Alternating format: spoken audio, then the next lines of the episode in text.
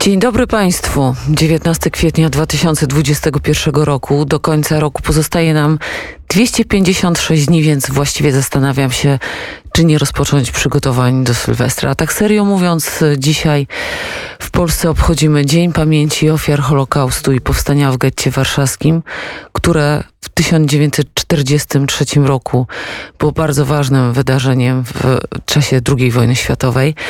Wczoraj telewizja polska w końcu wyemitowała film Ewy Stankiewicz Stan zagrożenia, ale o tym filmie w poranku nie zdążę opowiedzieć, ale opowie o nim Krzysztof Skowroński już o godzinie 9.30. Mam nadzieję, że z Ewą Stankiewicz, bo takie ustalenia prowadziliśmy wczoraj wieczorem. Po długiej chorobie 18 kwietnia, czyli wczoraj, zmarł twórca i szef studia Opinie Stefan Bratkowski. Żegnamy przyjaciela, pisali na portalu jego koledzy. Stefan Bratkowski był jedną z takich ważniejszych postaci naszego współczesnego dziennikarstwa. Był też e, byłym prezesem Stowarzyszenia Dziennikarzy Polskich. Tymczasem w polityce, e, jak już zapewne Państwo słyszeli, trzeszczy Zjednoczona Prawica. Spodziewamy się, że nawet być może dojdzie do przedwczesnych wyborów jesienią. Takie doniesienia dochodzą z kuluarów, powiedziałam korytarzy sejmowych, ale to oczywiście byłaby tylko przenośnia w czasach covidowych. Doniesienia dochodzą tylko przez e, nasze social media i telefony. Być może dojdzie też do e, wyjścia porozumienia. Tymczasem w Interi, tygodniku e, Interia, mogą Państwo przeczytać bardzo ciekawy wywiad z e, premierem Gowinem, który zdradza, dlaczego też żartuje, że na liczbę przeżytych zamachów ściga się z Fidelem Castro i czym go zainspirował Szymon Hołownia, ale to więcej w tygodniku Interia. Mogą Państwo przeczytać to na portalu Interia. My dziś w poranku zajmiemy się tym, co chyba wszystkich najbardziej porusza. Otóż e, sytuacja, która dzieje się przy granicy z Polską. Rosja uznała 20 czeskich dyplomatów za persona non grata. Historię, e, historię z wydaleniami e, dyplomatów Polski, Stanów Zjednoczonych i wszystkie inne będziemy analizować między innymi z naszym ambasadorem przy NATO Tomaszem Szatkowskim, ale najpierw zanim rozpoczniemy te wszystkie nasze analizy i rozmowy Paweł Bobołowicz, który jest na Ukrainie. Paweł, czy my się słyszymy?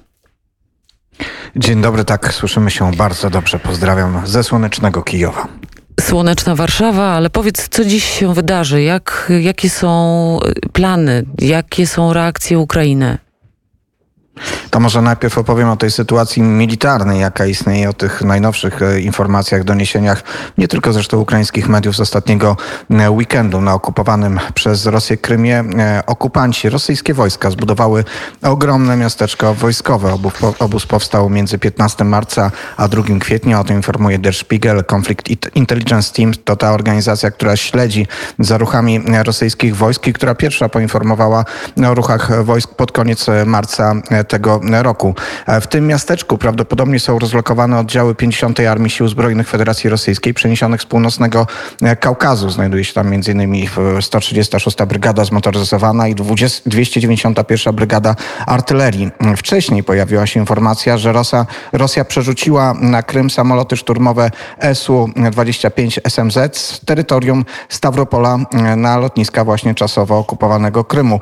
Informowała o tym rosyjska agencja Interfax. Oficjalne powodem są oczywiście ćwiczenia i w tych komunikatach jest informacja, że te ćwiczenia będą się odbywały razem z użyciem rakiet, e, z bombardowaniami w basenie Morza Czarnego. Będzie w nich brało udział ponad 50 rosyjskich myśliwców, sam, samolotów e, bombowych i samolotów szturmowych. E, wcześniej agencja RIA Nowosti, też rosyjska agencja, informowała, że kanałem Wołga-Don płynęło, płynęły okręty rosyjskich sił morskich. Ostatecznie okazało się, że tych okrętów, początkowo ja nawet podawałem, że tych okrętów ma być pięć, ale ostatecznie okazało się, że tych okrętów wpłynęło w basen Morza Azowskiego 15.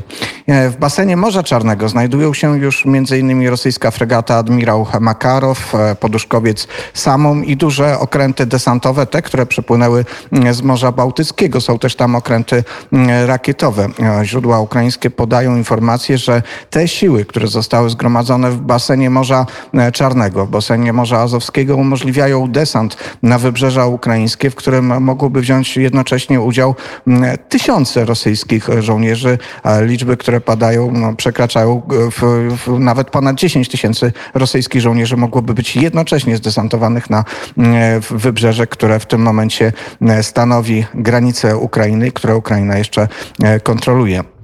E, przypomnę też, że wcześniej w basen Morza Czarnego miały wpłynąć dwa amerykańskie okręty, nawet dostały już pozwolenie na przepłynięcie Bosforu od Turcji, ale jednak okazało się, że e, z jakichś powodów Stany Zjednoczone na ten ruch się nie zdecydowały. Ostatecznie amerykańskie okręty nie wpłynęły. Wpłynął jednak, i to jest taka najnowsza informacja, która tutaj pojawia się w ukraińskich mediach, dwa okręty e, brytyjskiej marynarki królewskiej. No i informacja ze wschodu Ukrainy, bo przecież tam cały czas trwa niestety niestety e, ta faza wojny, która oznacza też, że są ofiary. W ciągu ostatniej doby ostrzelano 8 razy e, terytorium kontrolowane przez Ukrainę. Oczywiście wykorzystywano, jak zwykle, dlatego mówię oczywiście, wykorzystywano te, rodzaje mm, uzbrojenia, które są zabronione porozumieniami mińskimi. Zginął e, kolejny ukraiński żołnierz. Ale to nie wszystko. Wspomniałaś o tym aspekcie e, dyplomatycznym i szybko postaram się e, też dwa słowa o tym powiedzieć, bo to są ważne wydarzenia i one oczywiście są też związane e, z tą sytuacją militarną. W sobotę 17 kwietnia Federalna Służba Bezpieczeństwa Rosji zatrzymała konsula Ukrainy Aleksandra Sosoniuka. Poinformowało o tym samo rosyjskie FSB.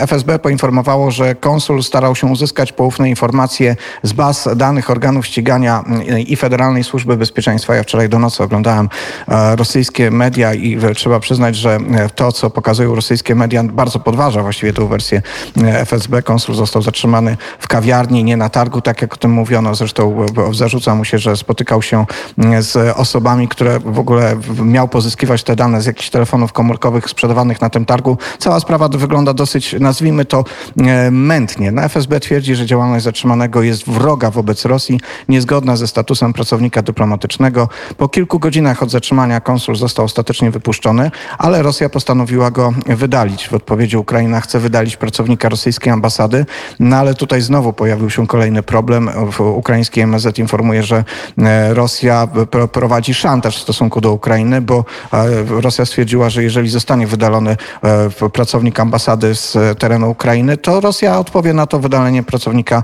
Ukrainy, ukraińskiej ambasady w Moskwie, więc ta sytuacja wygląda na to, że nie będzie e, miała takiego prostego e, końca. No ale tak jak wspomniałaś, na razie Rosja wiadomo, że ogłosiła wydalenie 20 pracowników ambasady e, Czech i to jest związane z faktem, że Czechy z kolei wydaliły 18 rosyjskich dyplomatów po tym, jak okazało się, że w 2014 roku, w październiku 2014 roku za wybuchem w składzie w, w amunicji na, w Czechach stoją rosyjskie służby służby specjalne. Co ciekawe, po tym raporcie, po tym śledztwie, które zostało przeprowadzone w Czechach, gazeta Litkowki, czeska gazeta, stwierdziła, że zidentyfikowano tych organizatorów zamachu z 2014 roku, w którym zresztą zginęło dwóch obywateli Czech. Oprócz tego, że została wysadzona amunicja, która prawdopodobnie miała w ogóle dotrzeć na teren Ukrainy w tej aktywnej o czasie. O tym, Paweł, będę rozmawiać za wojny. chwilę z panem Petrilakiem, naszym e, kolegą Czechem, dziennikarzem, o którym więcej opowiemy ale ja bym wolała, żebyś powiedział, co się wydarzy, jeśli chodzi o strefę Solidarności Polaków, o wizycie pani Małgorzaty Gosiewskiej, o którą też mam nadzieję, że się w poranku, pod koniec poranka połączymy.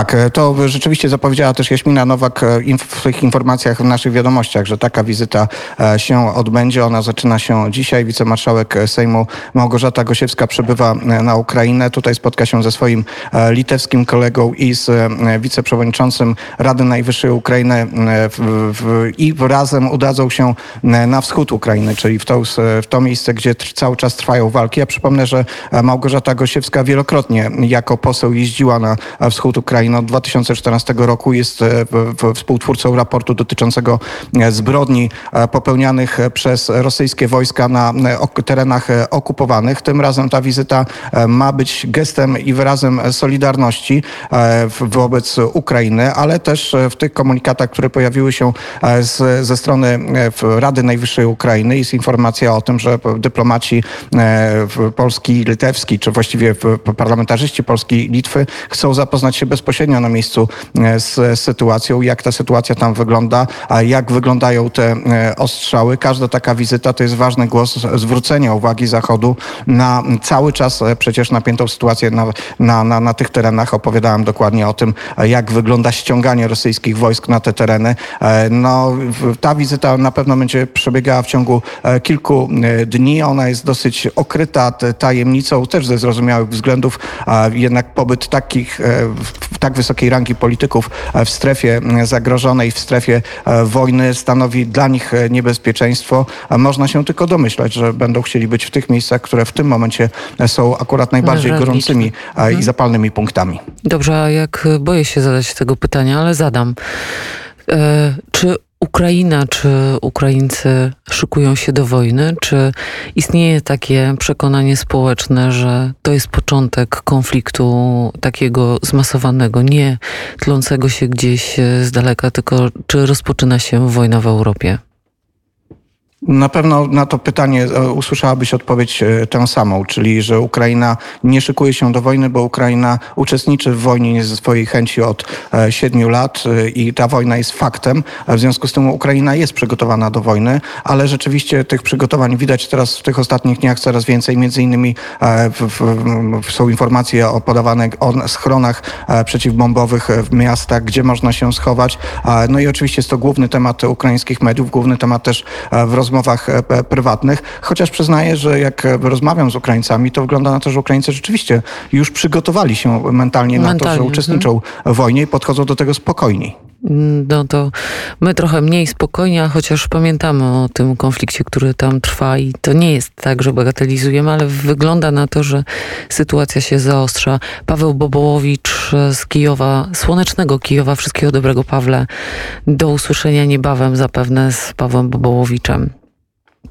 I ze wschodu Ukrainy, bo też się udaje z panią marszałek w, w tę wizytę. I na pewno państwo będą słuchać e, Pawła na antenie Radia Wnet. A teraz e, może zacznijmy tak e, ten słoneczny dzień ze wspaniałym Gregory Porterem Bigut.